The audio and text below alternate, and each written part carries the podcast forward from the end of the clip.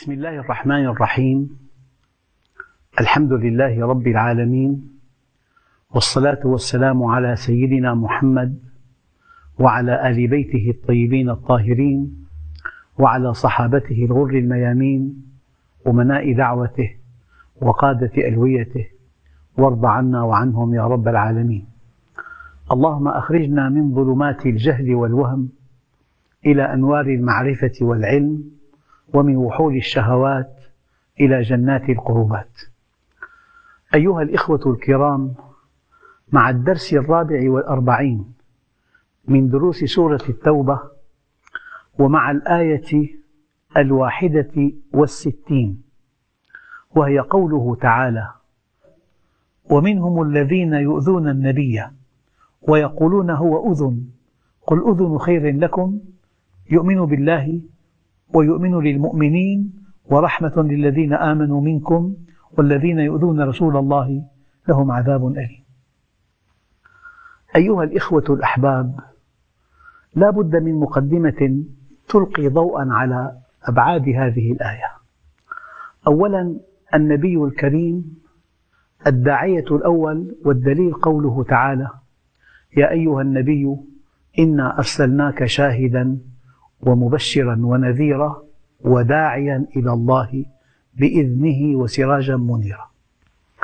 بل إن الله سبحانه وتعالى عد الدعوة إلى الله أعظم عمل على الإطلاق والذي يدعو إلى الله عند الله في مكان علي لقوله تعالى ومن أحسن قولا ممن دعا إلى الله وعمل صالحا وقال إنني من المسلمين.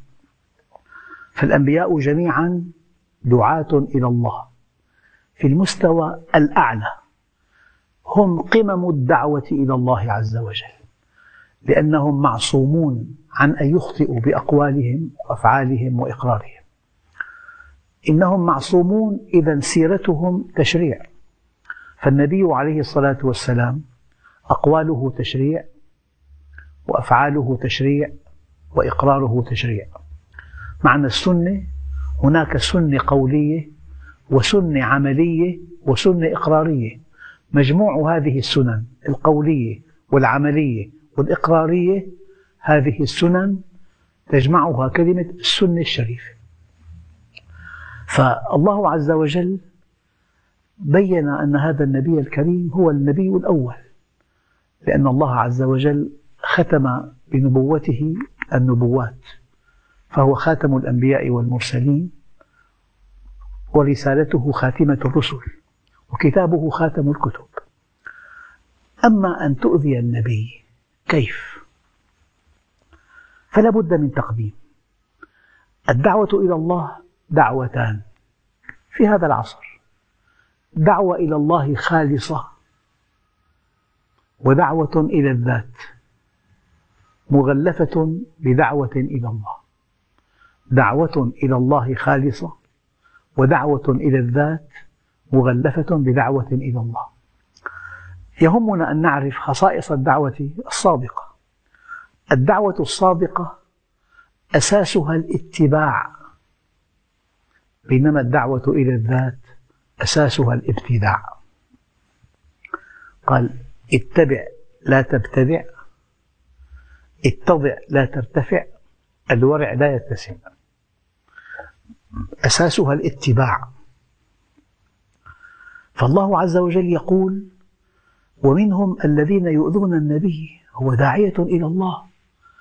الله عز وجل أرسله رحمة للعالمين أرسله لهداية عباده جميعا من دون استثناء. فالذين يؤذون النبي يؤذون أصل الدعوة يؤذون هداية الله لعباده.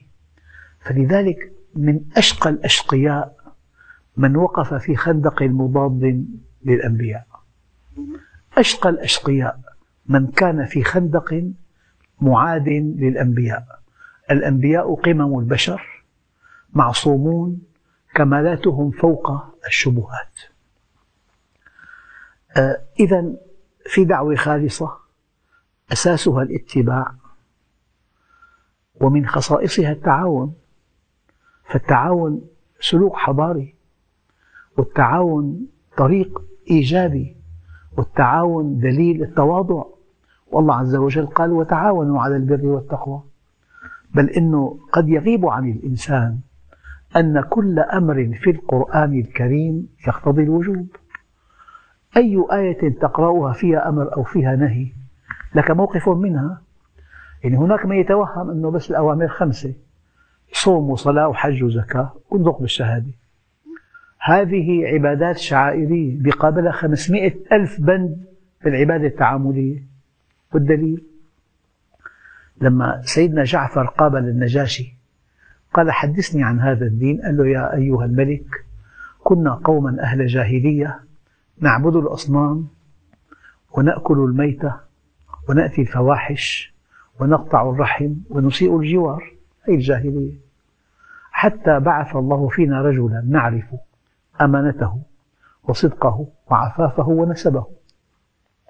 فدعانا إلى الله لنعبده ونوحده ونخلع ما كان يعبد آباؤنا من الحجارة والأوثان وأمرنا لا ندقق بصدق الحديث وأداء الأمانة وصلة الرحم وحسن الجوار والكف عن المحارم والدماء. هي العبادة التعاملية. وكلام دقيق دقيق دقيق. العبادات الشعائرية كالصلاة والصوم والحج والزكاة. لا يمكن أن تخطف ثمارها إلا إذا صحت العبادة التعاملية. لأنه النبي سأل أصحابه من المفلس؟ قال من لا درهم له ولا متاع قال لا المفلس من أتى بصلاة وصيام وصدقة. وقد ضرب هذا وشتم هذا وأكل مال هذا فيأخذ هذا من حسناته وهذا من حسناته.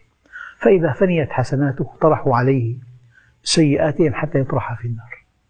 إذا العبادة الشعائرية كالصلاة والصيام والحج والزكاة لا تقطف ثمارها إلا إذا صحت العبادة التعاملية. فالنبي الكريم أمر بالصدق أمر بالأمانة بالاستقامة بالتواضع.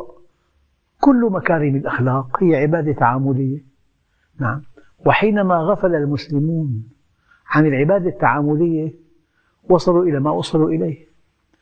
لأنه الله عز وجل حينما وصف النبي هو نبي ورسول ويوحى إليه و كل هذه الخصائص أغفلها الله.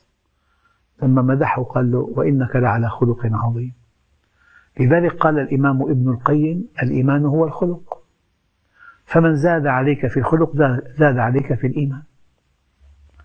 فهذا الإنسان الذي دعا إلى الله ينبغي أن يكون مطبقا لمنهج رسول الله. وينبغي أن يتعاون مع بقية الدعاة. يعني في عنا تنافس وعنا تعاون. التنافس سلوك متخلف. أما التعاون سلوك حضاري فالداعية إلى الله المخلص يتبع ويتعاون. في شيء آخر يعترف بالآخر. الآن في مصطلح جديد اسمه الإقصاء.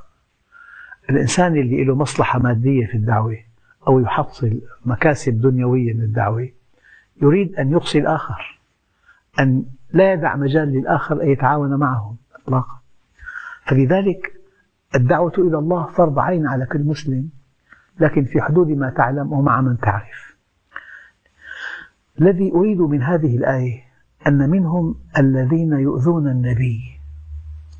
يعني قد يتوهم متوهم أنه إيذاء النبي أن تسبه أو أن تضربه مثلا هذا مستحيل لقوله تعالى والله يعصمك من الناس يعصمك. لكن الإيذاء هنا ألا تؤمن به. الإيذاء ألا تستجيب له. يعني لما الطفل الذي علق أبوه على دراسته آمالا كبيرة أكبر إيذاء لوالده ألا يدرس. الطفل مؤدب قد يكون. أكبر إيذاء يقوم به الابن تجاه أبيه ألا يدرس فقط. فإيذاء النبي ليس بشتمه ولا بضربه. إيذاء النبي بعدم استجابة دعوته. لأن رحمته كبيرة هو أرحم الخلق بالخلق. فإذا رأى إنسان شرد عن الله يتألم له لا عليه. لذلك الكبار يغضبون لا لذواتهم يغضبون لعمل الآخرين. لا لذوات الآخرين يغضبون لعمل الآخرين. ومنهم الذين يؤذون النبي. يعني أنت حينما تستمع إلى حديث شريف ولا تعبأ به. نوع من الإيذاء. آذيت نفسك وآذيت النبي أنك لم تستفد منه. لذلك سيدنا سعد له كلمة رائعة. يقول ثلاثة أنا فيهن رجل. كلمة رجل في القرآن والسنة تعني أنه بطل. رجال لا تلهيهم تجارة ولا بيع عن ذكر الله. يعني الذكر غير الرجل.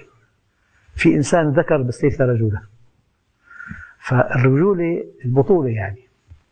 فثلاثة أنا فيهن رجل يعني بطل. وفيما سوى ذلك فأنا واحد من الناس. سيدنا سعد قال ما صليت صلاة فشغلت نفسي بغيرها حتى أقضيها. ما صليت صلاة فشغلت نفسي بغيرها حتى أقضيها.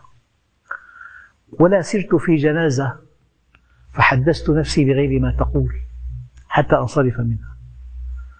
ولا سمعت حديثا من رسول الله صلى الله عليه وسلم إلا علمت أنه حق من الله تعالى. يعني أنا أقول كلام أرجو أن يكون واضحا. إنسان يقرأ حديث دون أن يشعر بعقله الباطن لا يعبأ به والدليل لا يستجيب له. لا ينفذه. إذا في حديث شريف في أمر أو في نهي لمجرد أنك لا تستجيب له أنت لم تعبأ به. يعني مثلا لو زرت طبيب وعالجك عمل لك وصفة طبية أنت كنت مؤدب جدا معه وصافحته وشكرته ولم تشتري هذا الدواء عدم شرائك لهذا الدواء دليل أنك لا لست مقتنعا بعلمه. هذا نوع من التكذيبة أنت كنت مؤدب جدا معه. لما دفعت له أتعاب وشكرته على معاينته لك لمجرد أنك لم تشتري الدواء فأنت لست واثقا من علمه. هذا نوع من التكذيب. ما في داعي إنسان يكتب مقالة ضد النبي الكريم. لأنه ما استجاب لأمر النبي. ما طبق سنته. ما أخذها كمنهج للحياة. ما رآها هي من عند الله لا ينطق عن الهوى إن هو إلا وحي يوحى.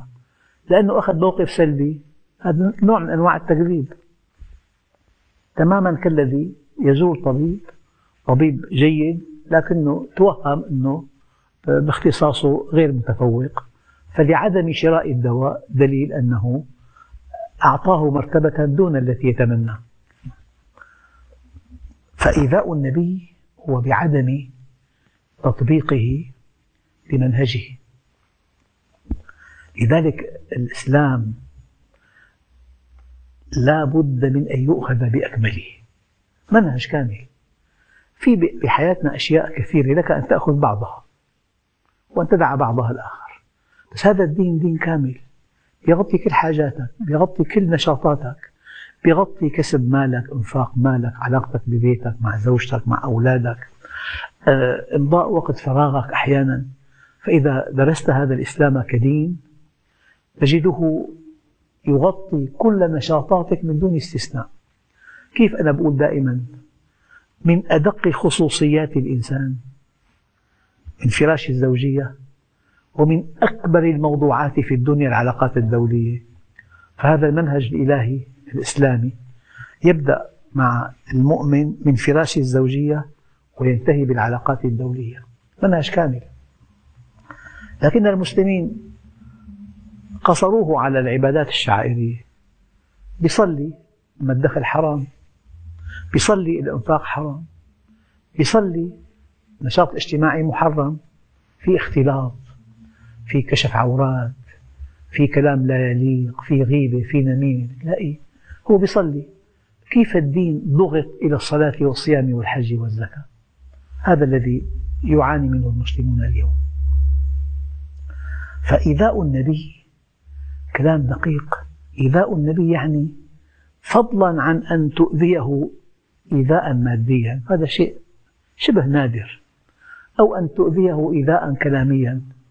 عدم تطبيق سنته يعد إيذاء له عدم أخذ منهجه. لأنه قال تعالى وما كان الله ليعذبهم وأنت فيهم. آية دقيقة جدا. لها معنى واضح في حياة النبي الكريم. ما دام النبي بين ظهرانيهم هو في مأمن من عذاب الله. لكن ما معنى الآية بعد انتقال النبي إلى الرفيق الأعلى؟ لكن ما معنى الآية بعد انتقال النبي إلى الرفيق الأعلى.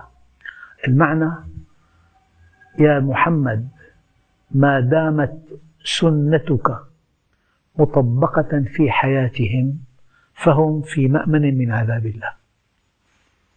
ما دامت سنتك منهجك أمرك ونهيك مطبقا في حياتهم فهم في مأمن من عذاب الله. أما إذا لم تكن مطبقة معهم بحبوحة ثانية وما كان الله ليعذبهم وهم يستغفرون. فإما أن تكون وفق منهج رسول الله فأنت في مأمن من عذاب الله. وإما أن تستغفر فأنت أيضا في مأمن. أما لا يطبق ولا يستغفر هو أصبح الآن معرضا لتأديب إلهي. فإيذاء النبي عدم تطبيق سنته. لكن أنت دون أن تشعر حينما تقتني آلة بالغة التعقيد عظيمة النفع غالية الثمن حينما تقتني آلة عظيمة النفع غالية الثمن ماذا تفعل؟ تحرص على أن تقرأ تعليمات الصانع. وكلامي دقيق جدا. هذا القرآن هو في الحقيقة تعليمات الصانع. لأنك أنت أعقد آلة في الكون. ولهذه الآلة صانع عظيم ولهذا الصانع العظيم تعليمات التشغيل والصيانة. فانطلاقا من حرصك على سلامتك وعلى سعادتك وعلى أن تعيش حياة آمنة مطمئنة ينبغي أن تتبع تعليمات الصانع. فالصانع يقول لك يجب ألا تؤذي النبي بعدم استجابتك لدعوته. مرة ثانية إيذاء النبي قولا أو فعلا المعنى نادر جدا والمعنى قل ما يحدث لأن الله يعصمه من الناس. لكن الذي يحصل عدم الاستجابة له أو تسفيه سنته. يعني أحيانا لا تفرق بين منهج الله وبين منهج البشر. منهج الله حق مئة بالمئة لأنه من عند الله. طبعا الله عز وجل ذات كاملة منهجه كامل. فالدين توقيفي توقيفي لأنه من عند الله لا يحتمل المناقشة. يعني أنت بالدين لا تستطيع أن تضيف شيئا ولا أن تحذف شيئا كماله كمال مطلق. لكن بإمكانك أن تحلل النصوص أن تعمق فهمك لها أن تبحث عن تطبيقات لها هذا كله من مجال الاجتهاد. أما أن تلغي نص أو أن تضيف نص هذا شيء مستحيل. الدين توقيفي ولا يحتمل لا الإضافة ولا الحذف. لكن الواقع لما أضفنا على الدين ما ليس منه ضعفنا. صار في فرق وطوائف واتجاهات غير صحيحة.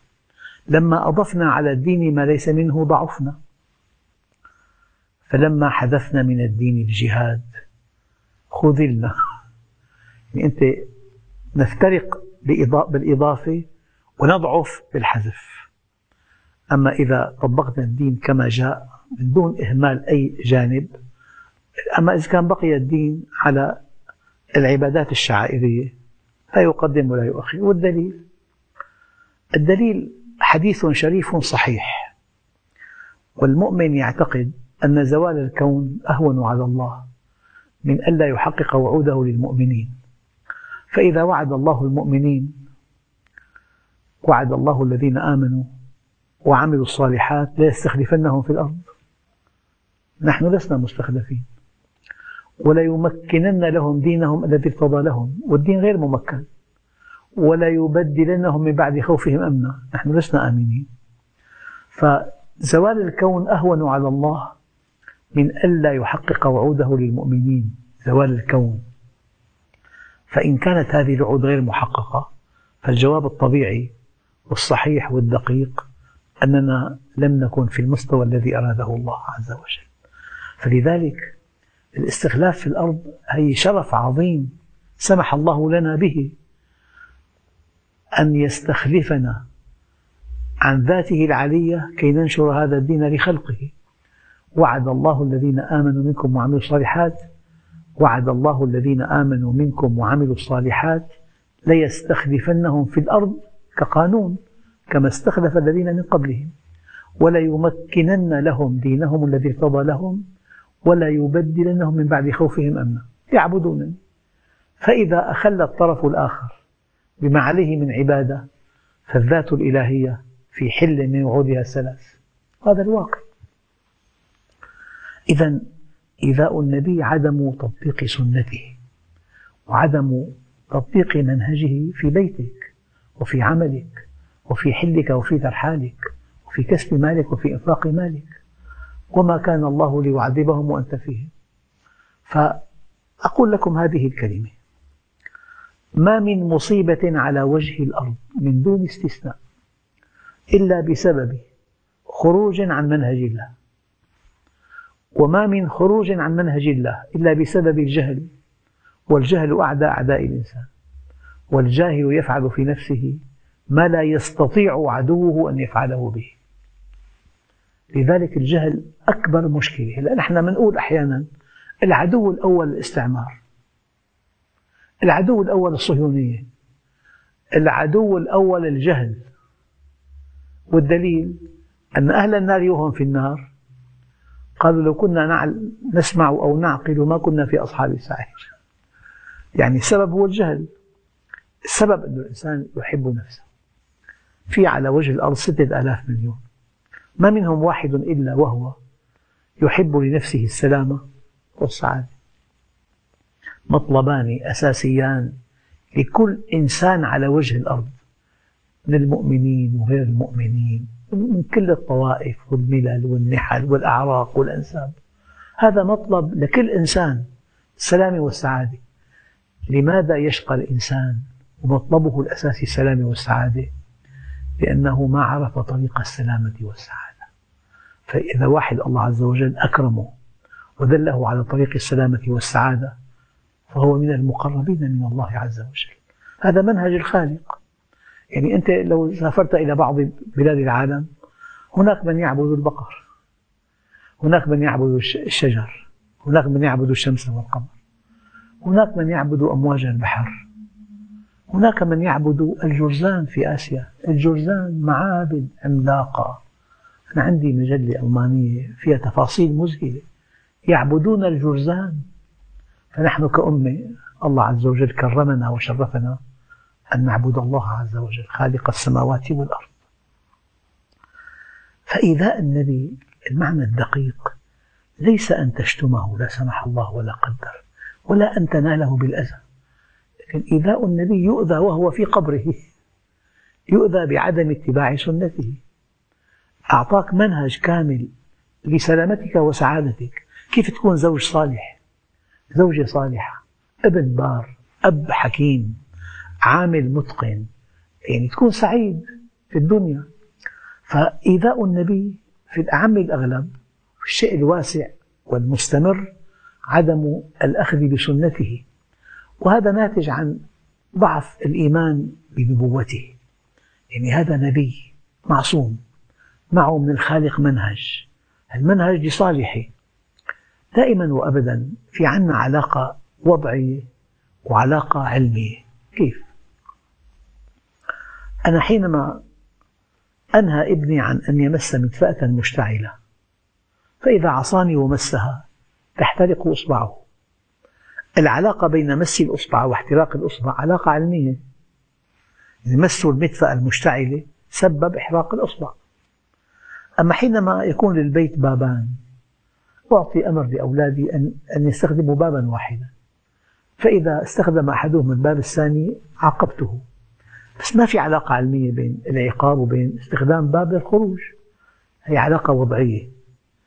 أنت حينما تؤمن أن كل أوامر الله عز وجل ونواهيه العلاقة بين الأمر والنتيجة علاقة علمية. يعني, يعني فرضا لو صورنا مجتمع ينكر وجود الله أصلا وأخذ منهج الله عز وجل طبقه مئة في المئة يقطف كل ثماره. في الدنيا طبعا بس. والدليل الغربيون بذكائهم فقط كشفوا أن الصدق ينجو به صاحبه إتقان العمل ترتفع المبيعات. فهم بذكائهم وصلوا إلى قواعد الإيمانية. هم يعني عرفوا الإسلام بطابق عملي أو بمنطلق عملي. فصناعة أحيانا متقنة جدا وعود دقيقة جدا أمور واضحة جدا. فتفوقهم ناتج من تطبيق الإسلام لا لأنه منهج الله بل لأنه طريق لأرباحهم الطائلة. فهذه نقطة دقيقة جدا. يعني يا إنسان يقع بحيرة الغرب متفوق. والدليل الله قال فلما نسوا ما ذكروا به فتحنا عليهم أبواب كل شيء. أتقنوا الدنيا أعطوا كل إنسان حقه أخذوا بالأسباب فارتقوا. لذلك ابن أحد العلماء الكبار يقول إن الله ينصر الدولة الكافرة العادلة على الدولة المسلمة الظالمة. الأصل الدنيا تصلح بالكفر والعدل ولا تصلح بالإيمان والظلم. الدنيا تصلح بالكفر والعدل ولا تصلح بالإيمان والظلم. إذا أريد أن يعني أصل إلى هذه الحقيقة أن إيذاء النبي الحقيقي عدم الأخذ بسنته وعدم جعل هذه السنة منهجا مطبقا في حياته. والآية التي تؤيد هذا المعنى وما كان الله ليعذبهم وأنت فيهم. يؤذون النبي ويقولون هو أذن يعني هو يتهم عند هؤلاء الذين شردوا عن الله عز وجل أنه يستمع لكل إنسان ويصدقه. وكأنه ساذج. يعني النبي قمة من قمم البشر الكبرى. معقول يكون عنده فهم سطحي؟ هذا مستحيل. لكن دائما الإنسان إذا خرج عن منهج الله في عنده حالة يقع بها وهي اختلال توازن. فأنت لما عفوا طالب عندك شهادة ثانوية والعلامات الشهادة الثانوية لها أثر كبير باختيار الكلية. بس كان ما عم يدرس الطالب. في عنده حالة اختلال توازن. هلأ بيقول لك لعل إنه أستاذ يعطيني السؤال يتعلق بأفكار غير صحيحة. أو بأوهام. أو إنه أنا بتوقع توقعات معينة. يأتي منها السؤال فأنجح. فالإنسان لما بيقصر بيختل توازنه. وكل إنسان اختل توازنه يسعى إلى ترميمه. إما بالتعلق بفكرة غير صحيحة. مفهوم الشفاعة مثلا هو صحيح الشفاعة في شفاعة بس إنه إنسان أمضى كل حياته بالمعاصي والآثام وفي النهاية يأتي النبي فيشفع له. هذا كلام مضحك الكلام. الشفاعة تنال المستقيم الموحد. نعم في بحث طويل حول الشفاعة. فلكن الإنسان لما بيعصي الله عز وجل بيختل توازنه يحتاج إلى ترميم هذا الاختلال عن طريق تعلق بأفكار غير صحيحة. أو عن طريق الطعن بالصالحين حتى يرتاح. أيام الإنسان المستقيم هناك من يطعن به. شو السبب؟ العاصي اختل توازنه فحتى يرمم نفسه. مرة أستاذ سأل طالب وين وظيفتك؟ قال له ما لنا كاتبين. قال له أنت كم واحد؟ توهم الطالب أنه إذا كان ما لنا كاتبين كلياتنا وضع طبيعي. قال له أنت واحد قول مالي كاتب. مو ما لنا كاتبين. فالإنسان لما بيختل توازنه بيعمم الناس كلها وضعها هكذا. ما بيحب إنه يشوف واحد مستقيم مستقيم بيكشف له وضعه. اذا يؤذون النبي ويقولون هو أذن. طبعا هذا من من اتهامات كفار قريش للنبي الكريم. فرد الله عليهم وقال قل أذن خير لكم. أذنه تصغي إلى الوحي مع وحي السماء. النبي الكريم معه وحي السماء معه منهج خالق السماوات والأرض معه الصح المطلق معه الحق المطلق معه افعل ولا تفعل معه تعليمات التجهيل والصيانة للإنسان معه تعليمات سلامتك وسعادتك. وحي. طبعا كلام البشر في خطأ وفي صواب أما كلام الوحي كمال الوحي كمال مطلق. فلذلك أنت لما بتقرأ أحاديث النبي الصحيحة أنت مع وحي السماء. إذا قرأت القرآن مع وحي السماء لذلك كتابان أو شيئان ما إن تمسكتم بهما فلن تضلوا أبدا كتاب الله وسنة رسوله. الكتاب والسنة إن تمسكنا بهما لن نضل أبدا. إذا قل أذن خير لكم. يعني كل إنسان يخطئ ويصيب إلا الأنبياء معصومون. فكلام النبي حق مئة بالمئة وما نهاك إلا عن شيء يؤذيك ولا أمرك إلا بما ينفعك. فإنسان معه بعدين النبي بشر. لو أن النبي كان ملك في معنى حجة. قال الكلام الدقيق إنما أنا بشر مثلكم. يوحى إلي الآية القرآنية. بعدين أنه أنا يؤذيني ما يؤذي أي إنسان. يؤذيني ما يؤذي إنسان. وأخاف مما يخاف أي إنسان. أي أنه لولا أنه بشر. تجري عليه كل خصائص البشر لما كان سيد البشر. في بعض أحاديثه أوذيت في الله ولم يؤذى أحد مثلي. وخفت في الله وما خاف أحد مثلي. ومضى علي ثلاثون يوما لم يدخل جوفي إلا ما يواريه إفط بلال. هو بشر. لولا أنه تجري عليه كل خصائص البشر لما كان سيد البشر. يشتهي المرأة لكنه ضبط نفسه يشتهي المال لكنه ضبط نفسه. فلولا أنه بشر وتجري عليه كل خصائص البشر لما كان سيد البشر. لذلك لقد جاءكم رسول من أنفسكم. يعني هو إنسان في بعض الكتب محمد الإنسان هو إنسان لكنه انتصر على إنسانيته وسمى إلى ربه فكان سيد البشر. بعدين يعني هناك من يقول أنه هذا نبي أو هذا نبي فعلا وأنت لن تكون نبيا بس أنت مكلف أن تأخذ منه ما أمرك. والدليل إن الله أمر المؤمنين بما أمر به المرسلين. أمر المؤمنين بما أمر به المرسلين. إذا أذن خير يتلقى الوحي من السماء وينقله لكم. طيب الوحي هو القرآن كيف فسروا الحديث؟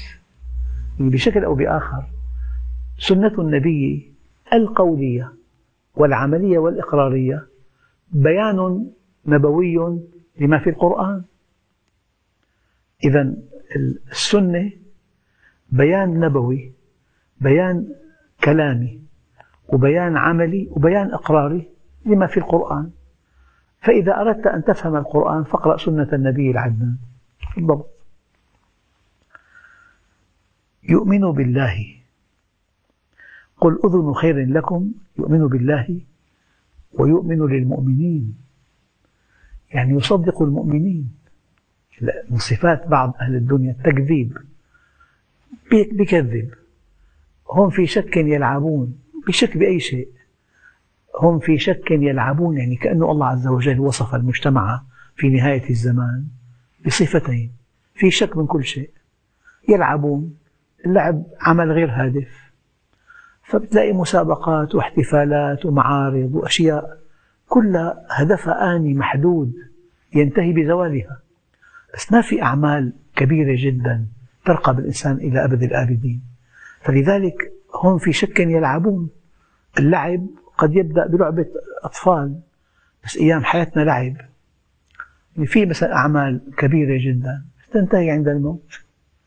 فالإنسان لما بيآمن بالآخرة أقسم لكم بالله ونعني ما أقول أنك إذا آمنت بالله الإيمان الحقيقي ثم آمنت باليوم الآخر والملاحظة الدقيقة أن أكثر ركنين من أركان الإيمان وردا في القرآن معا الإيمان بالله واليوم الآخر. في إله له منهج وفي يوم تحاسب عليه. أنت إذا آمنت بالله الإيمان الذي أراده الله. وباليوم الآخر الإيمان الذي أراده الله. لا يمكن أن تعصيه. أبدا. يعني أنا أوضح مثل أسوقه لإخوتي الكرام. أنت مواطن عادي راكب مركبتك والإشارة حمراء الشرطي واقف وفي شرطي آخر على دراجة وفي ضابط مرور بسيارة. وأنت مواطن عادي. ممكن تتجاوز الحمراء؟ مستحيل. لأنه هذا الشرطي يأخذ رقم السيارة. فإذا لم تقف تبعك الشرطي الآخر. وإلا في سيارة ثانية تتبعك. فأنت في قبضة هذا النظام وتحت سيطرة واضع هذا النظام. فأنت حينما تؤمن أن الذي أمر يعلم ويحاسب لا يمكن أن تعصيه. هو الدليل. الله الذي خلق سبع سماوات ومن الأرض مثلهن يتنزل الأمر بينهن لتعلموا. أن الله على كل شيء قدير وأن الله قد أحاط بكل شيء علما. الله اختار من كل أسمائه القدرة والعلم. يعني يعلم وسيحاسب. أنت ليس مع خالق السماوات والأرض مع إنسان مثلك. إذا كان يعلم وسيحاسب أحيانا التاجر يستورد لكن هو يعلم يقينا في نسخة من هذا الاستيراد راح للمالية فممكن يخفي عن المالية حساباته. كل شيء استورده نسخة من هذا الاستيراد يذهب إلى المالية. فإذا أخفى حساباته تهدر حساباته. يتكلف بمبالغ طائلة. فأنت لما تعرف إنسان مثلك مثله لكن يعلم وسيحاسب ما بتعصي. فكيف بخالق الأرض والسماوات؟ الله الذي خلق سبع سماوات ومن الأرض مثلهن يتنزل الأمر بينهن لتعلموا. نقطتين. أن الله على كل شيء قدير وأن الله قد أحاط بكل شيء علما. إذا قل هو أذن خير لكم. يؤمن بالله ويؤمن للمؤمنين. المؤمن صادق لأنه فأنت لما تكون صادق إنسان بكذبك تقع بحرج كبير جدا. أما علاقة المؤمنين إذا حدث صدق فالنبي الكريم يؤمن للمؤمنين. يعني أي شيء يقولونه له يصدقه. ورحمة للذين آمنوا منكم. شو الرحمة؟ كلمة واسعة جدا. فإيمانك رحمة. استقامتك رحمة. أن تعرف أن الله خلقك رحمة. أن تعلم علم اليقين في, في بعد الموت في حياة أبدية رحمة هذه. ورحمة للذين آمنوا منكم والذين يؤذون رسول الله لهم عذاب أليم. يعني ليس من السهل أن الله يرسل إنسان كامل معصوم لخدمة البشر لبقية البشر لسلامة البشر لسعادة البشر وأن تكون أنت في خندق معاد له. لذلك أشقى الناس قاطبة من كان في خندق معاد لأهل الحق فإذا كنت مع الحق هي نعمة كبيرة جدا والحق واحد لا يتغير. أنا أقول دائما ما الحق؟ الحق دائري. تتقاطع في هذه الدائرة أربعة خطوط. خط النقل الصحيح. في نقل غير صحيح. في حديث موضوع. في حديث ضعيف. في تأويل آية غلط. خط النقل الصحيح. يعني نصا وتأويلا. وخط العقل الصريح في عقل تبريري فكل إنسان عاقل يرتكب المعاصي الكبيرة ويعطيها تبرير إيديولوجي معين؟ وخط العقل الصريح وخط الفطرة السليمة في فطرة منطمسة وخط الواقع الموضوعي. فإذا اجتمعت في دائرة خط النقد الصحيح والعقل الصريح والفطرة السليمة والواقع الموضوعي فأنت مع الحق. والحق هو الله عز وجل. والذين يؤذون رسول الله لهم عذاب أليم في الدنيا والآخرة. عذاب أليم في الدنيا لأنه خالف منهجه فدفع ثمن المخالفة في الآخرة كان مع الذين ساق الله لهم عذابا شديدا. والحمد لله رب العالمين.